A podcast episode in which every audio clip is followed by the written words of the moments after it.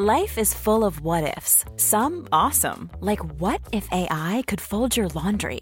And some, well, less awesome, like what if you have unexpected medical costs? United Healthcare can help get you covered with Health Protector Guard fixed indemnity insurance plans. They supplement your primary plan to help you manage out-of-pocket costs. No deductibles, no enrollment periods, and especially no more what-ifs. Visit U H one dot com to find the Health Protector Guard plan for you. Quality sleep is essential. That's why the Sleep Number Smart Bed is designed for your ever-evolving sleep needs. Need a bed that's firmer or softer on either side? Helps you sleep at a comfortable temperature? Sleep Number Smart Beds let you individualize your comfort, so you sleep better together. J D Power ranks Sleep Number number one in customer satisfaction with mattresses purchased in-store. And now, save fifty percent on the Sleep Number Limited Edition Smart Bed for a limited time. For J D Power twenty twenty-three award information, visit j d power dot com slash awards. Only at a Sleep Number store or sleep number dot com. Millions of people have lost weight with personalized plans from Noom, like Evan, who can't stand salads and still lost fifty pounds. Salads generally for most people are the easy button, right? For me, that wasn't an option. I never really was a salad guy. That's just not who I am. But Noom worked for me. Get your personalized plan today at noom dot com. Real Noom user compensated to provide their story. In four weeks, the typical Noom user can expect to lose one to two pounds per week. Individual results may vary.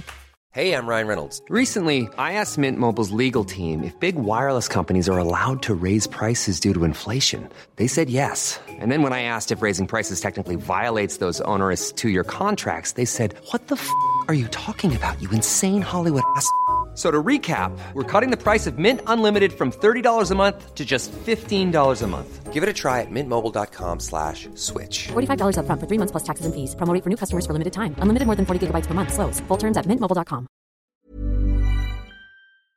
I'm amazed how many people own stocks. They, they would not be able to tell you why they own it. They couldn't say in a minute or less why they own it. Actually, you really press them down and say, the reason I own this is the sucker's going up. There's enough cash in the financial system, and there is an infinite amount of cash at the Federal Reserve, an infinite amount of cash. Put that check in a money market mutual fund, then we'll reinvest the earnings into foreign currency accounts with compounding interest, and it's gone. So they had to do something. All they had left was just to print money and start buying things, and that's what they did. Quick buck artists come and go with every bull market, but the steady players make it through the bear market. They say money can't buy happiness. Look at the fucking smile on my face. Hej och välkommen till ett nytt avsnitt av Market Makers. Och idag, Fabian, är det inte vilket avsnitt som helst. Vi två glada amatörer ska idag få gäst av en riktig expert, eller hur? Ja, vi gästas av Experten åttioåtta från Twitter, som är doktorand i kemi och som är en biotech- och medtech-investerare. Och vi blir uppläxade här hur man ska investera i branschen. För varken du eller jag har särskilt bra koll på det. Och ja, otroligt intressant. Ja, och det är ju superspännande. För det är ju verkligen en svårnavigerad liksom, del av marknaden. Tyvärr ett ställe också som väldigt många nybörjare hamnar på. För att man ser de här kraftiga rörelserna. När det kommer något fas tre-godkännande så kan liksom aktiekurs eh, rusa hundra procent och så vidare. Men generellt är det ett riktigt minfält. Och det krävs enorm kompetens för att förstå det. Så det är jättespännande att prata lite med, eh, med experten om det. Här vill vi trycka ett extra på. Vi säger ju alltid att det inte är någon råd eller rekommendation. Men tänk verkligen på det. Eh, vi försöker vara tydliga med vilka innehav som experten äger och inte. Så att man liksom ska förstå när man pratar egen bok och så vidare. Ta verkligen inte det som köp- eller säljrekommendationer. Utan vi ser att ändå det finns ett värde i, i transparensen. Som vanligt är det som sagt ingen råd eller rekommendation. Vi berättar vår process, hur vi tänker. Men oss alltid gör din analys. Och glöm aldrig att alla investeringar är förknippade med risk. Då välkomnar vi in i podden. Eh, vår gäst kanske mer det mest ödmjuka namnet vi har haft någon gång. Experten åttioåtta, välkommen hit. Tack. Vi kan väl börja i rätt ände och eh, prata lite om dig bakom. Vem är du för de som inte känner till dig? I grunden så är jag ju disputerad kemist. Kemist med en doktorsexamen. Jag har jobbat som forskare i något år och numera så är jag en av cheferna på ett labb.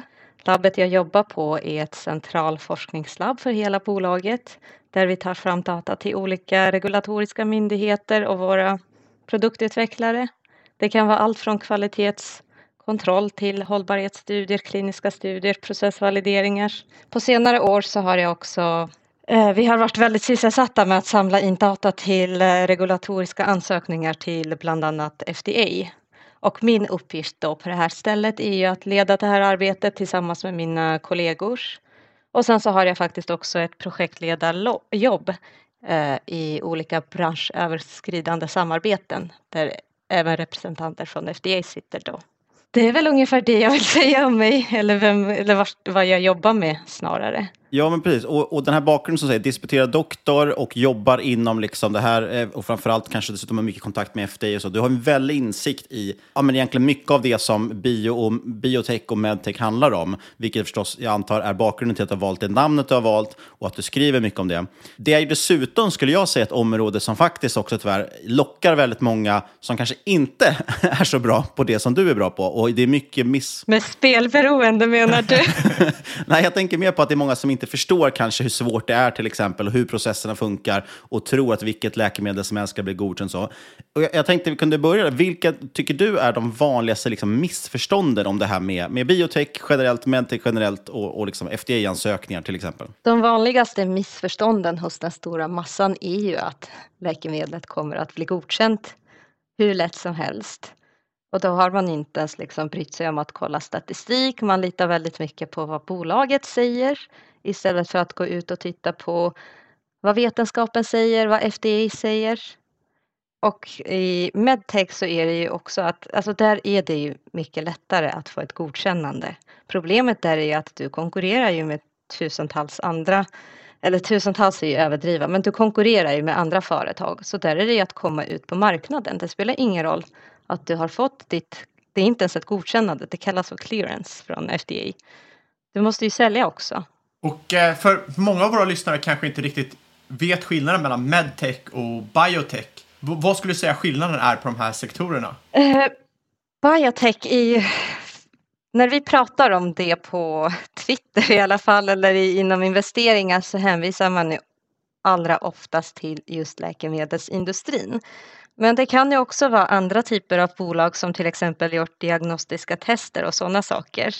Medtech är ju otroligt brett för att det är ju medicintekniska produkter. Det är det många inte har fattat, att de här kirurghandskarna du använder på dig på sjukhuset, det är lika väl ett medicintekniskt produkt som ett analysinstrument som du också använder på ett sjukhus. Så det är ju, medicinteknik är ju otroligt brett. Jag tänker på i och med det här covid och sånt, alla de här testerna de går under medtech. Medan läkemedlen och vaccinet, enkelt är det ju så att vaccinet är ju biotech då. Ja, det där är otroligt intressant, otroligt bra eh, att förstå om man ska in i, in, in i branschen. Eh, och det leder ju liksom tillbaka lite till dig själv och din bakgrund. Hur blev du intresserad av börsen från första början? Jag tror att jag har haft något typ av intresse liksom kring sparande. Det måste man ju ha om man bor i Stockholm och vill köpa sig en lägenhet utan att ha hjälp av mamma och pappa. Men jag tror att intresset för just aktier har ju kommit på senare år, framförallt från olika fikarastdiskussioner man haft med kollegor. På jobbet har vi ett bonusprogram där man liksom får aktier för varje, eh, varje år utifrån en gemensam prestation, så det har ju också spett på intresset. Att det blev just biotech, det är för att jag förstår fältet. I och med min utbildning, alltså även om jag är kemist så har jag ju läst typ två, tre års bioteknik och biomedicin. Och också det jag jobbar med. Och sen så börjar man ju göra research, man får några tips, man sätter sig ner, läser på, köper någonting. Ibland så blir jag kontaktad av rekryterare som vill att man ska jobba för något av de här bolagen eller i alla fall komma på en intervju. Så var det typ till exempel med Xspray. Då blir man intresserad av det bolaget, gör sin research. Så det har varit lite blandat liksom kring aktier och det här biotech- med techfältet. Hur ser din liksom investeringsfilosofi ut? Handlar det just om att försöka hitta bolag som där du upplever att folk eh, underprisar möjligheten för ett godkännande till exempel? Alltså, handlar det mycket på den typen av event, att man väntar på ett godkännande så? Eller jobbar du mer långsiktigt? Eller hur ser din investeringsfilosofi ut? Jag tror att de som följt mig sedan början vet ju att min investeringsfilosofi har ju förändrats väldigt mycket eh, genom åren. Jag vet inte ens heller om jag har någon uttalad investeringsfilosofi på det sättet som an- många andra verkar ha. Däremot så har jag ju bestämt mig för att, att inte hålla mig kvar i saker som liksom, om det kommer någonting som går emot mina hypoteser, då ska jag inte klamra mig fast till vilket pris som helst. Och inom biotechfältet så är det väldigt viktigt att vara snabbfotad. Det är inte samma sak som att vara lättfotad. Det kan komma ett P M som kan omkullkasta allting, och då är det väldigt viktigt att kunna ta ett snabbt beslut och agera på det. Och därför så har jag också bestämt mig för att inte ha någon typ av femårshorisonter i den här typen av bolag. Det går inte att ha det. Och det är helt galet att folk faktiskt vågar göra det. Så jag skulle säga att jag spelar väl mot olika binära utfall och triggers inom det här fältet i alla fall. Det har jag insett är min styrka inom fältet. Så slipper man nu sitta och räkna på multiplar på en produkt som faktiskt inte ens finns på marknaden. Gällande medtech, där kan man ju försöka ha någon typ av långsiktighet. Där kan jag använda mina kunskaper på ett annat sätt. För att jag träffar ju rätt många säljare. Alltså, man kan ju, det, det som är bra som jag sa med medtech är att det är väldigt brett och väldigt stort. Och där kan du inrikta dig liksom, där du känner att du kan bäst. Och då brukar jag försöka kolla vad är nytt, vad gör konkurrenterna, vad kommer hända om fem år. Hur intressant är det här liksom, tekniken, det här instrumentet, uppredningskolonnerna? Är det tillräckligt bra för ett bolag för att, att de ska byta ut en hel tillverkningsprocess liksom, utifrån det här? Så det är lite så jag tänker liksom, kring de här två. Medtech är ju lite mindre liksom, triggers och eh, binära utfall såklart. Men man tänker, jag tänker att väldigt ofta som vi var inne på så tror folk, är folk lite för positiva till medtechbolag och tror att ett utfall ska bli positivare än det här. Så det kan ju locka bland att vara kort, och du är också lite känd för att på Twitter ha en ganska hård stil och framförallt såga mycket bolag som du inte tror på, vilket jag tror väldigt många uppskattar. Det är en anledning till att jag följer det i alla fall, för att man då får liksom verkligheten presenterad för sig. Men kortar du också just bolag då som du tycker ser helt överhåsade ut, eller håller du dig på långsidan? Jag är alltid på långsidan. Jag har inte riktigt tid liksom, att göra det, och jag vill inte heller liksom... Nej, jag är alltid på långsidan. Det är det jag förstår bäst. Sen förstår jag ju att många andra jobbar ju på kortsidan och tjänar väldigt bra på det också. Men man ska göra det man, man är bäst på. Och om man ska konkretisera det här lite, hur analyserar du liksom medtech eller biotechbolag? V- vad letar du efter mer, eh, mer konkret? Det är såklart olika från case till case. Men eh, finns det någon typ av checklista eller krav för ett bolag och ledning innan du investerar? Mm, inom biotech så är det två saker jag brukar leta efter. Och det ena är ju det här som kallas för unmet medical need. Och det betyder ju att eh, det här läkemedlet, eller läkemedelskandidaten snarare, ha, kommer fylla, liksom, fylla någon funktion på marknaden. Och det är också i kombination med någon typ av marknadsexklusivitet i några år. För att det händer alldeles för ofta att allting går bra, läkemedlet kommer ut och sen så har du konkurrenter inom liksom ett till två år. Så särläkemedelsstatus är en bra sak. Eh. Det första kommer ju underlätta, liksom det här unmet medical need kommer ju underlätta gentemot olika regulatoriska myndigheter. Man kan till och med få hjälp av dem och skriva sina ansökningar, inte skriva kanske, men man får ju extra meetings och sånt med dem. Och det sistnämnda kommer ju hålla konkurrenterna borta så att man hinner etablera sig på marknaden i alla fall. Men sen så räcker det inte. Okay, så, så... Ja, förlåt. Ja, för, för, förlåt att jag avbryter, men... Skulle man kunna se det då som ungefär eh, liksom totala marknaden och sen potentiell vallgrav? Eller missförstår jag det? Ja. Mm, okej. Okay. f- f- fortsätt. Men sen så räcker det inte att de här två parametrarna, att det är det liksom man kan börja leta efter. Men det räcker inte att de här två parametrarna är uppfyllda om dina kliniska studier inte kommer uppfylla sina endpoints. Så det är väl kanske det som är mest grundläggande, att eh, det bolaget säger och, eh, och forskningen går ihop. Och det är inte alltid lätt. Ibland så finns det ju ganska många liksom, studier, vetenskapliga artiklar publicerade, så man kan försöka bilda sig en uppfattning. Har man gått in lite senare i ett bolag så att man kan titta på liksom, data från tidigare kliniska studier, så är det också bra. Eh, så på det sättet kan man nu liksom bilda sig en uppfattning om forskningen också. Och generellt så brukar jag faktiskt, när folk frågar mig, så brukar jag inte rekommendera att man går in innan fas två B är avklarad. För att det är det steget de flesta bolag snubblar på. Och det är det steget också de flesta svenska biotechbolag liksom har inför sig, antingen att man ska genomföra eller att liksom man håller på och läser ut. Och man ser ju hur många bolag som faktiskt ja, stumlar på det där steget.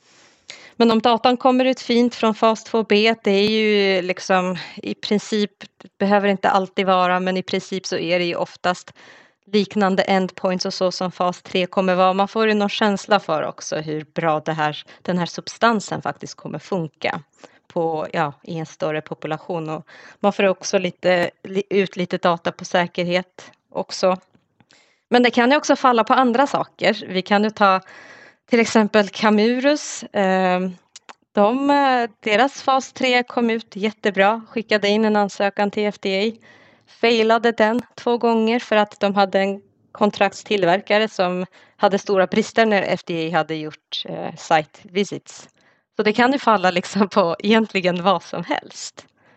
Och gällande medtech då, eh, tänket är ju lite samma liksom. Det ska ju också vara anmätt någon typ av liksom need. Det här det behöver inte alltid vara medical need, men någon typ av att man ska ja, komma ut på en marknad där det finns ett behov och inte tvåhundra konkurrenter. Men som jag sa så är fältet otroligt, otroligt brett. Och där gäller det ju att göra det lätt för sig. Eh, fråga sig själv, vad är det jag förstår bäst? Är det de här liksom kirurghandskarna? Då kanske man ska leta upp sådana bolag. Är det diagnostiska kit? Ja, men det finns ju sådana också. Är det proteser? Ja, ni fattar.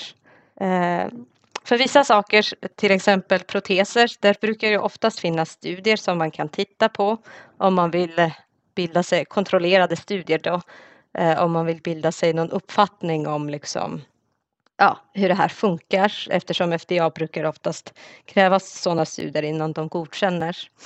Så det är lite lättare att göra research. För andra saker, till exempel de här olika diagnostiska kitten, där finns det ju oftast inte sådana studier, utan där är det mer modelleringsstudier.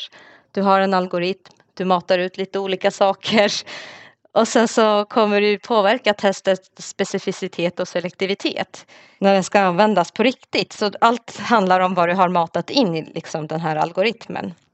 Men generellt som jag sa så är det extremt mycket lättare att få ett godkännande från F D A gällande medicintekniska produkter. Och inom E U där behöver du faktiskt inte ens ett godkännande, godkännande utan någonting som kallas för C E-märkning. Och det är bara att det ska visa att produkten uppfyller E U:s grundläggande hälsomiljö och säkerhetskrav. Men här är det ju väldigt viktigt att man ska hålla koll på konkurrenterna. Jag träffar ju en hel del säljare eh, inom mitt jobb. Eh, och jag kan säga att för varje litet medtechbolag som har kanske jättebra enzym eller antikroppskit så finns det Thermo Fisher, det finns Merck, de har några fler. För varje analysinstrument, reagenslösning, automatisering, liquid handling så finns det alltid någon gigant inom fältet med pengar, forskare, muskler att växa, växla upp. Så då får man ju fråga sig, vad har det här lilla bolaget jag hittat som inte de här giganterna liksom har? Hur skyddas deras produkter? Har de patent? Hur långt sträcker sig det? Hur väl skyddar det själva produkten? När jag var inom akademin så var det faktiskt en forskargrupp som hade, hade sökt och fått patent för en teknik som var jättelovande, jättebra. Universitetet betalade ju massa pengar för det här år efter år.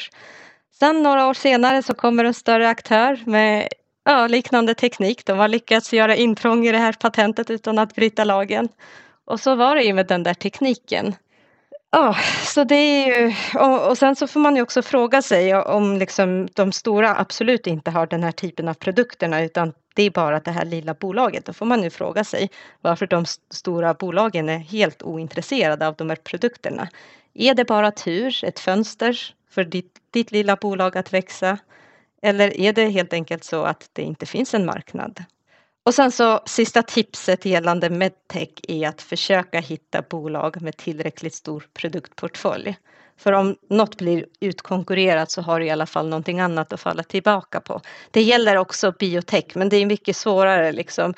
framförallt i Sverige så har du kanske liksom bolag som har en, två kandidater. Så det är lite svårare. Forskningen där är mycket dyrare. Och eh, av de här två, vilket dras du mer till? Är det biotech eller är det medtech? Ja, det är ju biotech. Jag förstår det bättre liksom. Just det här jag utvecklat att jag synar olika utfall och sånt. Ja, det är lättare för mig. Och vad är dina tankar här kring diversifiering och positionsstorlekar till exempel? När det är sådana, ja men till exempel biotech, det, det, det är rätt binära utfall. Ja, alltså det som är väldigt viktigt att jag tror att det är väldigt nyttigt och viktigt. Jag har ju skrivit det tidigare också, men det är ju bra att påpeka även här är att jag går aldrig in i såna här binära utfall med familjens besparingar eller lån som jag tagit av mina föräldrar. Vi har faktiskt en, ett rätt så stort sparande vid sidan om i fonder, investmentbolag och olika större aktörer inom läkemedel och eh, medtech där vi månadssparar. Och där får du agera någon typ av hedge mot allt det här andra liksom. Och det händer ju väldigt sällan numera och, eh, också att jag eh, faktiskt går in och stoppar in nya pengar i det här biotech, liksom, ja, gamble som jag kallar det. Utan det, det växer ju ganska bra, det där kontot, fint, organiskt tillväxt borde kanske notera. Så jag jobbar ju mycket med återinvesteringar, jag säljer någon meme-stock, stoppar in någon biotech-aktie och så vidare.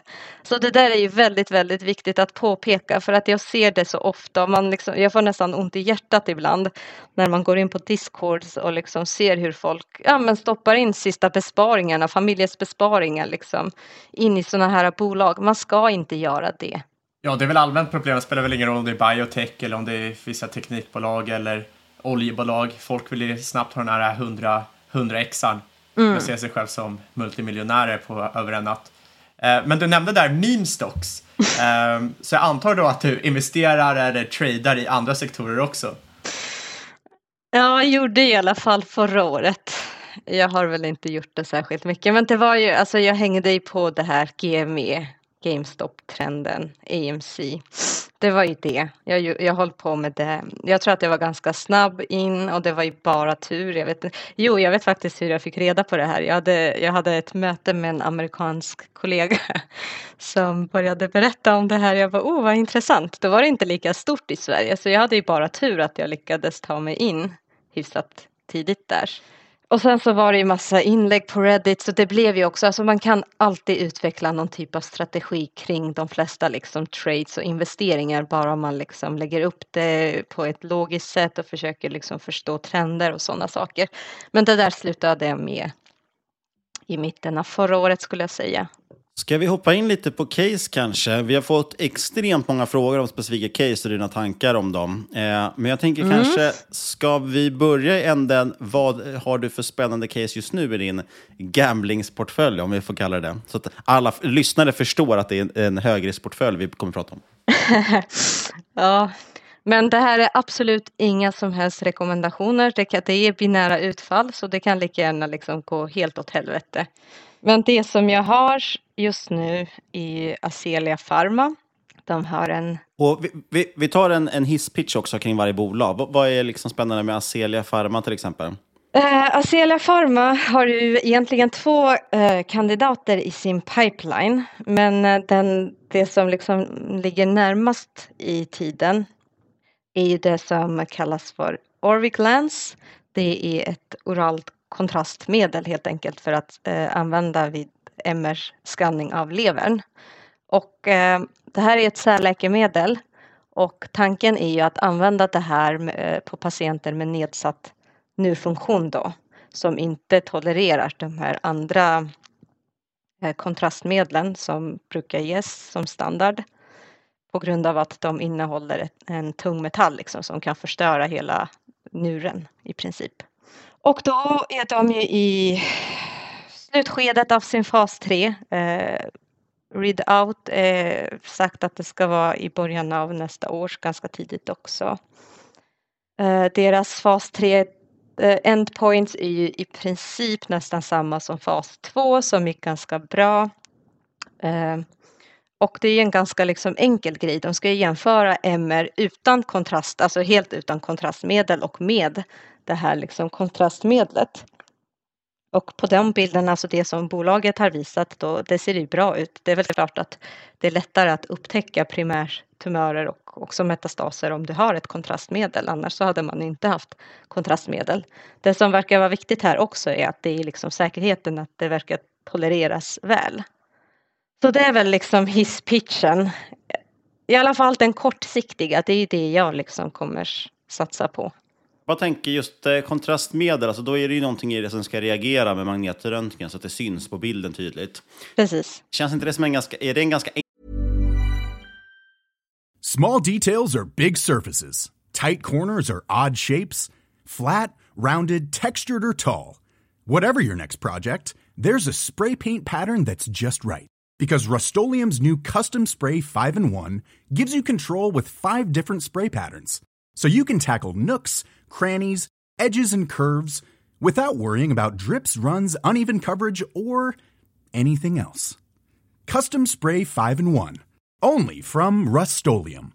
Ready to pop the question? The jewelers at Blue Nile dot com have got sparkle down to a science with beautiful lab-grown diamonds worthy of your most brilliant moments. Their lab-grown diamonds are independently graded and guaranteed identical to natural diamonds. And they're ready to ship to your door. Go to Blue Nile dot com and use promo code LISTEN to get fifty dollars off your purchase of five hundred dollars or more. That's code LISTEN at Blue Nile dot com for fifty dollars off. Blue Nile dot com, code LISTEN. Hey, I'm Ryan Reynolds. Recently, I asked Mint Mobile's legal team if big wireless companies are allowed to raise prices due to inflation. They said yes. And then when I asked if raising prices technically violates those onerous two-year contracts, they said, what the f*** are you talking about, you insane Hollywood ass f- So to recap, we're cutting the price of Mint Unlimited from thirty dollars a month to just fifteen dollars a month. Give it a try at mintmobile.com slash switch. forty-five dollars up front for three months plus taxes and fees. Promo rate for new customers for limited time. Unlimited more than forty gigabytes per month. Slows full terms at mint mobile dot com.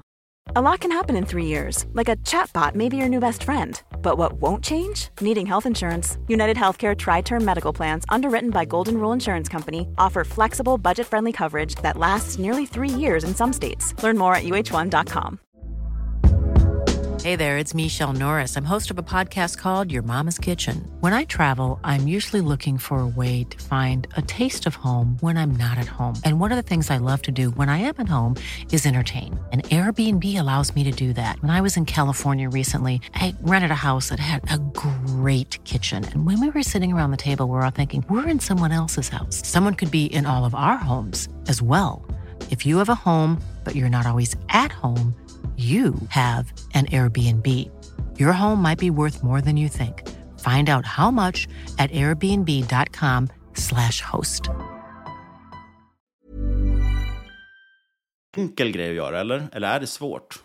Alltså jag ska inte förringa deras liksom forskning och sånt. Men jag tror att det är relativt enkelt. Ja, ja, jag skulle tro att det är rel- relativt enkelt utan att vara liksom helt insatt i...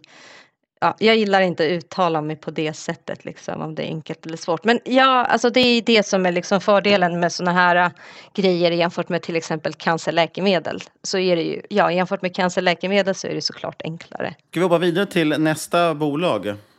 Som jag har i min... Ja... Eh, Jag tänker det, det är bättre, vi, vi har massa andra bolag här som vi ska ta upp också. Acelia stod med på den listan. Men det är bättre att vi är transparenta också med vad du äger och inte. Så att inte det låter som att vi...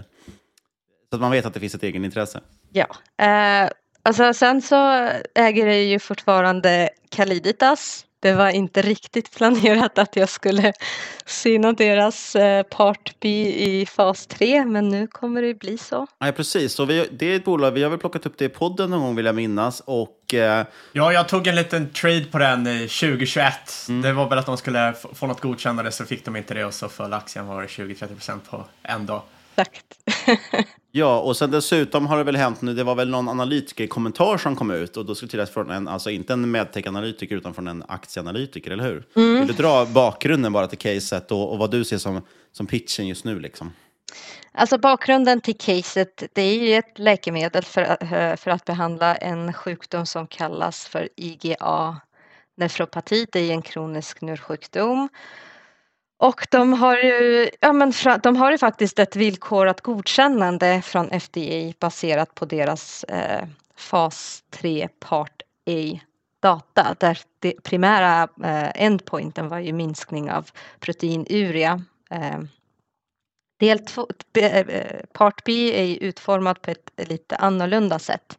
Och där är det ju tanken att man ska istället visa på långvarig njurskyddande effekt efter att man har slutat behandla. Så man ger inget, liksom, ingen mer medicin utan följer upp patienterna eh, under en tvåårsperiod då. Eh, så här är det ju skillnad, liksom, man vill se skillnaden mellan de som har eh, behandla, behandlats och de som är ja, men såklart placebo. Och det brukar man, eh, eller det kommer man mäta med någonting som heter glomulär filtrationshastighet. Gud, det är så jobbiga svåra ord. det, det är lite bakgrunden liksom. Eh, Jag vet inte om man behöver ge så mycket mer presentation om bolaget. Det är ju... Nej, och, och jag tänkte också på det som hände. Det var ju bara en vecka sedan ungefär som den föll femton procent på en dag. Jag tänker, vad var liksom det som hände där och så? Ja, det, det kom in många frågor från, eh, från Twitter där de undrar vad, vad, vad hände här? Vad var det för härva och hur, hur ser du på det?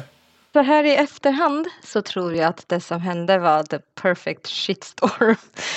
Alltså... Ena saken utlöste det andra och, det, och sen så började alla på Avanza och Nordnet sälja. Det brukar ju oftast vara så liksom. Um, men det som hände var i alla fall att det kom en publikation uh, på deras fas tre, uh, det här första delen av fas tre då. Uh, det publicerades bara i en vetenskaplig tidskrift. Ingenting är nytt. F D A har sett den här datan. Uh, E M A har också sett den här datan. Och då kom det ju liksom ut ett memo från en av de här analytikerna då. Han var ju förvisso positivt inställd liksom till den sub- subgruppen som labeln är riktad till. Men som sa att forskarna förmodligen underskattar risken för den subgruppen som är utanför liksom läkemedelslabel. Och han drog det nästan till att det kan faktiskt också skada deras njurfunktion. Eh, mer än att hjälpa eh, och där såg han att ja, men risken är förvisso låg men det finns en sån risk och då pratade han då om black box warning eh, för användning liksom utanför labeln för läkemedlet eh, och sen så pratade han också om att labeln förmodligen inte kommer utökas. Eh, jag håller ju med honom om det sistnämnda då att eh, den datan som vi ser nu visar ju väldigt bra att det funkar liksom inom den labeln som läkemedlet är tänkt att säljas inom. Men förmodligen så kommer det liksom inte utökas om inte datan magiskt kommer ändras till eh, del två då. Men jag tror att det liksom som många reagerade på var ju det här eh, black box. Det är ingen trevlig grej att sätta på ett läkemedel.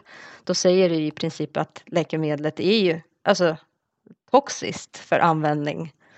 Och jag tror att sen så var, verkade det ju vara, jag vet, och det är väldigt svårt att veta, var det det som utlöste liksom kraschen? Eller var det, det var ju någon faktiskt, sen så kom det ju fram att någon ganska stor ja men säljare, förmodligen någon större investerare hade ju sålt av jättemånga aktier rätt ut i, ja. Så då tror jag att väldigt många sådana här saker korrelerade. Då började ju folk paniksälja och sen så utlöser det. Många köper ju tyvärr de här bolagen också i massa varanter och sådana saker.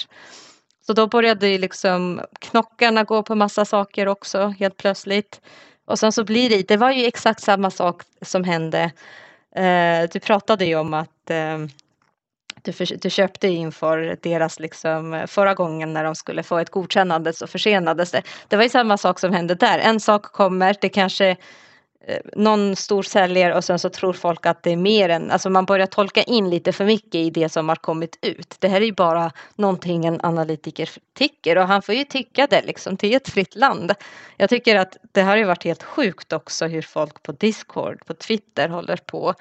Börja gräva om honom och hans familj. Och liksom, han får ju ha rätt till sina åsikter. Han har ju tolkat datan på sitt sätt. Och sen så går det ju Calliditas och också forskarna som är med liksom, och bemöter det. Det får de väl också göra. Men jag tror att det var bara en, ja, men en kedjereaktion av massa olika små saker som korrelerade, orsakade den där tappen. Och det ser man också att aktiekursen ja, det har återhämtat sig lite efteråt också. Jag, jag läste någonting, jag vet inte om, om, om du har kikat på det här, men eh, om jag inte missminner mig så handlas en väldigt stor del av amerikanska biotechbolag, jag tror det är trettio procent, under, sin, eller under nettokassa, så att du kan köpa dem. Market cap är alltså mindre än vad kassan är. Eh, är det något man ser i Sverige också, allmänt att biotechbolag blivit väldigt billiga på börsen? Jo, men jag tror att de har blivit väldigt billiga. Alltså tjugohundratjugoett och tjugohundratjugotvå har inte varit jättebra år för biotech. Så är det. De har det liksom. Men sen så har det varit att det jag har tyckt är att alltså, värderingarna har ju varit väldigt överdrivna också. Speciellt i Sverige. Speciellt i de här små, små bolagen där många liksom, små investerare hittar. Och sen så går aktiekursen upp väldigt mycket. Men ja, det finns ju så bolag liksom där, som, som har massa kassa men värderas. Men det är ju för att du måste ju värdera in risken också. Det räcker inte med att du har pengar. Du, alltså det finns ju nog inga bolag i världen skulle jag säga som spenderar pengar på det sättet som ett biotechbolag kan göra. Det är otroligt dyrt att forska inom läkemedel. Vi pratar om liksom... Nu har jag inte exakta siffror i huvudet, men jag tror att det är typ trettio miljoner dollar bara för en fas tre-studie liksom, i snitt. Det är inga små pengar liksom. Och eh, vi, vi pratade ju mycket där om, eh, om varför du blir intresserad av ett bolag, varför du eventuellt köper. Men vad skulle få dig att sälja ett bolag? Du nämnde till exempel att liksom, en fasstudie inte går, går din väg. Eh, men vad... Va, mer konkret sammanfattat, vad får du att sälja dina case? Det brukar ju oftast liksom, om det är så att jag fortfarande tycker att liksom, ja, men bolaget rent vetenskapligt har presterat så som jag förväntar mig. Då brukar det ju oftast vara värderingen. Och det har ju hänt i väldigt många av bolagen som jag ägde en gång i tiden. Alltså de bolagen som jag började köpa när jag precis hade börjat investera i biotech och medtech som, ja men de blev ju orimligt värderade till sist. Jag kanske köpte något bolag som jag tyckte var väldigt intressant för trettio kronor aktien och sen två år senare så sitter du och sen så är det i sexhundra kronor aktien. Och sen så, då får man ju fråga sig, är det här rimligt liksom? Och ofta så är det inte rimligt utan det som har hänt är att ja men lite större investerare hittar och sen så följer småsparare efter och sen brukar ju analyskurs, de här analyserna och riktkurserna komma. Ja, så det är sådana saker som kan få mig att sälja liksom. Att det var inte det jag köpte från första början. Men väldigt ofta så brukar det falla liksom att det kommer ut någonting som går emot min liksom, ursprungshypotes. Du nämnde det större investerare där. Hur bra tycker du att institutionella investerare eller fonder till exempel är på att analysera biotech och medtechbolag? Jag tycker att det är väldigt, väldigt varierande. Det finns ju de som är väldigt bra. Men sen är det ju också otroligt svårt. Liksom. Det är inte lätt. Du ska ju försöka värdera någonting som inte finns. Och du ska ju också värdera konkurrenter som ännu inte finns.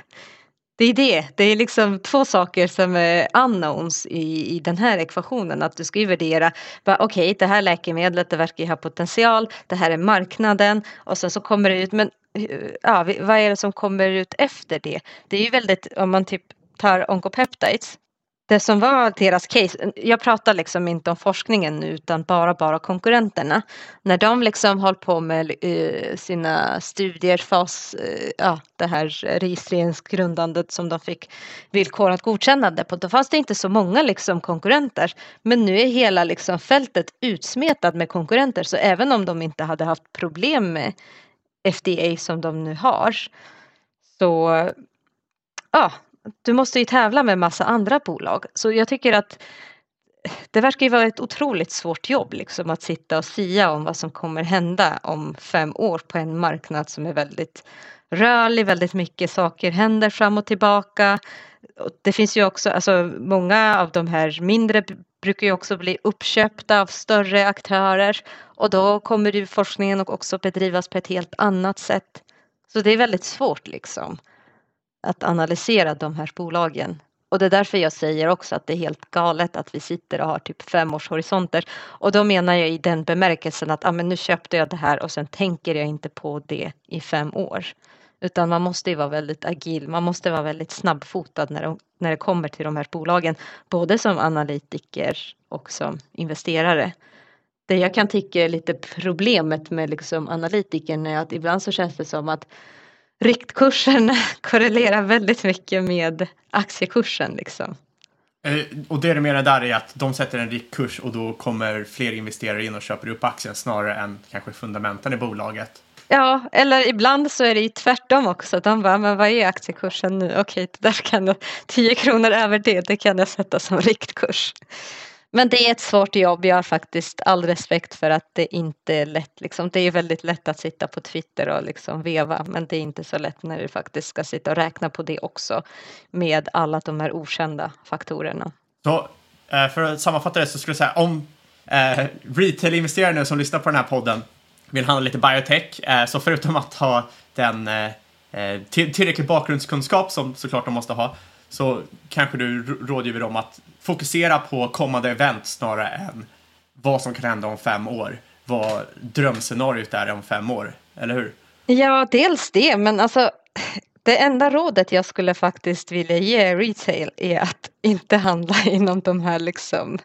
Alltså vill man exponera sig mot den här sektorn, ja men köp de större bolagen. Om man tittar på deras liksom, hur det har gått för dem, liksom, avkastning och sådana. De har ju också avkastat väldigt, väldigt bra. Det är bara att titta Thermo Fisher, Merck, Abbott, liksom, Pfizer, Roche, AstraZeneca. Det har, liksom, visst, du får inte tvåhundra procent på sex månader. Men det går ju fortfarande bra. Där kan du köpa... och glömma i fem år. Och så slipper man, ja det kanske är jättetråkigt. Men då slipper du också skittråkiga överraskningar. Det är egentligen liksom det bästa rådet man kan ge till folk som dels liksom känner att man inte har tid, förkunskaper eller insyn. Så är det bättre att köpa de är större. Eller till och med en fond. Då kan ju fondförvaltaren sköta det. Alltså för att ofta så köper du fondförvaltare. Det finns ju några som köper de här mindre. Men det finns ju de såklart som riktar sig till de här större bolagen. Och historiskt så har det gått och kommer det att gå bra för de här bolagen. Jag kan bara hålla med och jag tänker överlag också, det, det, man pratar ju mycket om dels faser i studierna men själva bolagen genomgår ju faser också. Och att köpa dem innan de ens har blivit godkända när man fortfarande är i forskningsstadiet brukar generellt vara en otroligt usel strategi om man inte har någon form av liksom edge där. Men innan vi rundar av, har vi något till bolag vi skulle prata om? Har du kollat till exempel, det kanske är något helt annat, men jag tänker på Intervac, de håller ju egentligen på med djurmedicin. Är det jag vill inte på, uttala mig om det där bolaget och jag sa ju att jag inte ska veva. Något annat du känner att du vill, vill nämna då? Jag kan faktiskt prata om ett helt fält som jag tycker är intressant. Och då kan vi komma in på lite bolag också. Jättegärna. Om man vill snegla liksom på vad som är på prioriteringslistan hos både F D A och den europeiska läkemedelsmyndigheten. Så är det ju faktiskt generika och biosimilarer. Och det är för att läkemedel har ju blivit dyrare och dyrare. Och du har ju, i och med att folk lever längre så har du också fler och fler patienter med kroniska sjukdomar. Och det finns framförallt i U S A så finns det ju faktiskt press från Vita huset och också försäkringsbolagen att få ner de här kostnaderna, läkemedelskostnaderna. Och där så finns det ju globalt ganska många intressanta bolag. Men ett bolag som jag tycker är intressant är, det är ett israeliskt bolag som heter Teva Pharmaceuticals. De är ju ett av världens största inom det här generika-fältet då. De har nästan tio procent av totala marknaden i U S A. Om man tittar på aktiekursen så har det inte gått superbra, men det är för att de har dragits med alltså, problem med skuldsättning helt enkelt. Men sen så har de ju fått en eh, ny vd och jobbat väldigt mycket med det här och fått bukt liksom. Och det. Sen har du också ett annat bolag. Det är spin-off från Pfizer. Beatrice heter det. De gick ihop med Mylan. Och den här typen av avknoppningar är faktiskt väldigt vanliga. Och det, och det visar ju också lite på att de större bolagen har ju förstått liksom åt vilket håll det här kommer gå. Då är det bättre att liksom knoppa av de här bolagen så att de kan satsa på den här verksamheten och utveckla. För att Novartis kommer göra samma sak med sin generika eh, ja, enhet. Sandoz heter de. Ska, ska vi bara ta fem sekunder och förklara generika? Det kanske inte alla lyssnare vet vad det är. Just det. Generika är ju helt enkelt en kopia av eh, ursprungsläkemedlet där patent har gått ut. Och biosimilarer, alltså generika är ju de... Eh, De här lite enklare, det är en kemisk förening. Medan biosimilarer, där är det proteiner, peptider, alltså den här nya typen av biologiska läkemedel. Men i princip så är det att när patent går ut så kan ju andra bolag göra kopior. Enkelt förklarat så är det ju, du har ju liksom, till, ja, till exempel eh, ibumetin, alltså substansen där, så har du liksom en uppsjö av olika varumärken och sånt. Ja, precis. Om man går till apoteket, jag, jag tror att de flesta kanske har stött på det. Om man går till apoteket och ber om Alvedon, då erbjuder de ju andra läkemedel som också innehåller paracetamol, men heter något annat. Precis. Ja, så det är generika väldigt enkelt. Yes, förlåt. Ja, men i Sverige så har du ett bolag eh, som heter Exprin. De sysslar ju med biosimilarer. Du har ju också faktiskt Xspray som gör generiska omformuleringar av etablerade läkemedel. Jag skulle säga att de svenska är väl kanske förenade med lite högre risker för att man är ju liksom ja, på väg till, de har ju, eller Exprin har faktiskt en kandidat ute på marknaden, men ja, men om man vill skaffa sig en edge så är det ju faktiskt, alltså det är ju också en del i det här att försöka förstå vad är det som kommer liksom bli det ja, stora heta området? På samma sätt som det var ju en massa smarta människor som började köpa upp massa vaccinbolag så fort covid kom, och det var ju inte ens tal om att det fanns några vaccin. Men folk började köpa liksom, de är större. Så på det sättet kan man ju också liksom, om man vill skaffa sig edge och liksom, så kan det ju vara bra att börja titta på den här typen av bolag. För de kommer bli stora, det tror jag. För att sammanfatta det här, vad ska man kika på när det kommer till eh, generika? Eftersom patentet har löpt ut så antar jag att man till exempel kikar på hur liksom, stort och populärt det, liksom, det, det läkemedlet är. Och, eller, eller, eller hur stor den marknaden är, eller vad kikar man på för att... Eh... Ja, men det är ju hur stor marknaden är och vilka aktörer som finns eller kan tänkas finnas på marknaden inom några år. Om vi tar Exprin, eh, alltså det här svenska lilla bolaget, de har ju, i Europa så är de i princip ganska ensamma. Och vi pratar faktiskt originalläkemedlet, det har sålt liksom trettiotre miljarder kronor bara under tjugohundratjugoett. Så det är liksom en enorm marknad.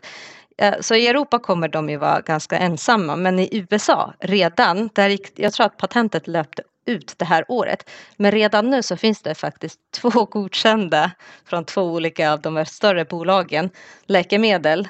Eh, alltså eller ja, biosimilar, biosimilarer som, eh, som ska ja, behandla de här sjukdomarna. Så marknaden är ju väldigt viktig och konkurrenterna helt enkelt. Har du tillräckligt, det kanske inte gör så mycket att du har typ två, tre konkurrerande bolag om du har en arton miljoners eh, marknad som Exprin faktiskt, ja det är i alla fall en potential marknad de kommer ha framför sig.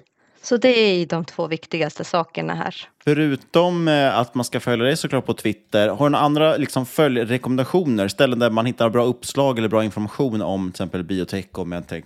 Ja, då måste jag ju nämna alla mina parhästar.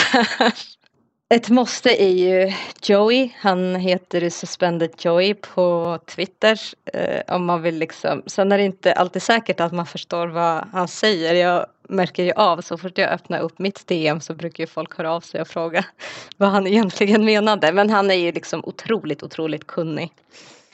Jag har lärt mig väldigt mycket också från en som heter Long Terms. Och då är det ju väldigt mycket gällande de här flödena liksom. När det här P M:et kommer ut, hur kommer aktiemarknaden reagera? Han är otroligt duktig liksom på det där. Ja, men sen så har jag faktiskt eh, en annan som jag följer som jag tycker tillför väldigt mycket. Eh, mister Dollares heter han. Ett annat konto, inte rika än. Som också är ganska insatt inom det här fältet och följer ja, de bolag jag också brukar följa. Och sen så brukar jag faktiskt också Hensar har ju en analytiker, han heter Ludvig Svensson. Honom brukar jag också följa. Jag tycker att han är väldigt pedagogisk. Alltså, det är ju typ det. det är, om man kan förklara saker på ett väldigt enkelt sätt inom det här fältet, då vinner man ju väldigt mycket som analytiker. Jag tycker att han är otroligt pedagogisk på det sättet. Det är inte alla som mm. är lika pedagogiska som honom. Så honom gillar jag också, sitta och titta. Han, de brukar ju ha sådana här videos där de har bolagspresentationer och sådana saker. Det tycker jag är ganska roligt att sitta och lyssna på ibland. Ja, jag har själv kikat eh, på, på honom, tycker han är väldigt bra. Flera av dem du har nämnt nu följer jag själv. Så att eh, tror många följare, eller många lyssnare kan uppskatta de följerekarna. Eh, men vi ska börja av, avrunda den här podden. Och då har vi en avslutningsfråga som vi ställer alla gäster. Och det är, vad är din bästa respektive sämsta investering? Och framförallt, vad har du lärt dig av de här investeringarna? Ja, eh, de bästa investeringarna i procent har ju varit eh, tyvärr bolag som jag inte längre äger. Och det är ju bland annat Sedana, Biovica, Cellink, Numera, Byco. Och den läxan, alltså, men det har ju varit väldigt nyttigt att äga de här bolagen. Och det var ju lite det här jag pratade om, att du hittar någonting som du tycker är ganska intressant till en viss aktiekurs. Och sen så hittar fler personer dit, eh, både småsparare, större investerare, aktiekursen skjuter i höjd. Kommer analyser med orimliga riktkurser och så sitter du liksom med ett övervärderat bolag. Alltså, visst, forskningen såg väl bra ut. De, ja, någon har bra produkter. Men i slutändan liksom så ja, det blir orimligt hela investeringen. Och det är lite det som har börjat ligga till grunden för ja, den här investeringsfilosofin jag har. Att jag äger inte den här typen av bolag liksom, med längre tidshorisont. Och kommer det info liksom. I Biovica så var det ju väldigt mycket att jag spelade där också mot att de skulle få ett godkännande, F D A-godkännande. Men sen så sköts det ju på, de sköt på det. Jag tror att det var nästan ett, ett och ett halvt år eller vad det var. Ja, men då kan inte jag sitta kvar i det liksom. Och samtidigt så värderingen börjar springa iväg. Ja, men då säljer man nu och sen så går man vidare. Och den sämsta investeringen... Eh, Det har varit nog ett bolag som tidigare hette Teva Pharma som numera heter Egetis. Och det som hände där var ju att deras fas tre blev avbruten på grund av frågetecken kring toxiciteten. Sen så har ju bolaget, eller bolaget bytt namn och förvärvat en ny kandidat. Så allt är ju frid och fröjd där. Det är inte samma bolag längre utan de har ju liksom en annan kandidat. Men det är ju där jag brände mig mest i procent. Och det jag lärde mig där är ju att eh, det är väldigt svårt med biotech. Att även, alltså till och med när utfallen är binära så finns det ju också massa andra parametrar att ta hänsyn till. Jag tror att det jag trodde liksom där var ju att ja, men det är väl klart att de kommer liksom uppnå effektmålen. Men jag hade missat den här lilla säkerhetsgrejen som avbröt en hel studie. De fick inte ens liksom lämna in eller komma till readout av studien utan de fick ju avbryta det i förväg. Så det, det, det var väldigt liksom, det här var väldigt tidigt också. Jag gick in ganska tidigt, tjänade ganska bra. Men sen så kraschade ju allting. Jag förlorade ganska mycket pengar på det. Men det var bra, för då lärde jag mig att man går inte in liksom. Du ska inte in med allt du äger och har i den här typen av liksom, och, ja, utfall. Utan gör det med måtta om du ja, vill göra det. Perfekt. Vi säger stort tack för att du ville gästa podden. Tack själva för att jag fick vara med. Stort tack. Kul att äntligen ha en expert med i podden också. Det där är faktiskt ett skämt. Till skillnad för att vi två ska sitta och gissa. Inget av den här podcasten ska ses som rådgivning. Alla åsikter var egna, elva gäst och eventuella sponsorer tar inget ansvar för det som sägs i podden. Tänk på att alla investeringar är förknippade med risk och sker under eget ansvar. Kontakta oss på podcast at marketmakers dot se eller på Twitter och aktier at marketmakerspod. Och glöm inte att lämna en recension på iTunes. Och vi vill återigen rikta ett stort, stort tack till experten som gästar podden med sin ovärderliga kunskap. Men vi vill också, sist men absolut inte minst, rikta ett stort tack till dig, kära lyssnare, för att just du har lyssnat. Vi hörs igen om en vecka.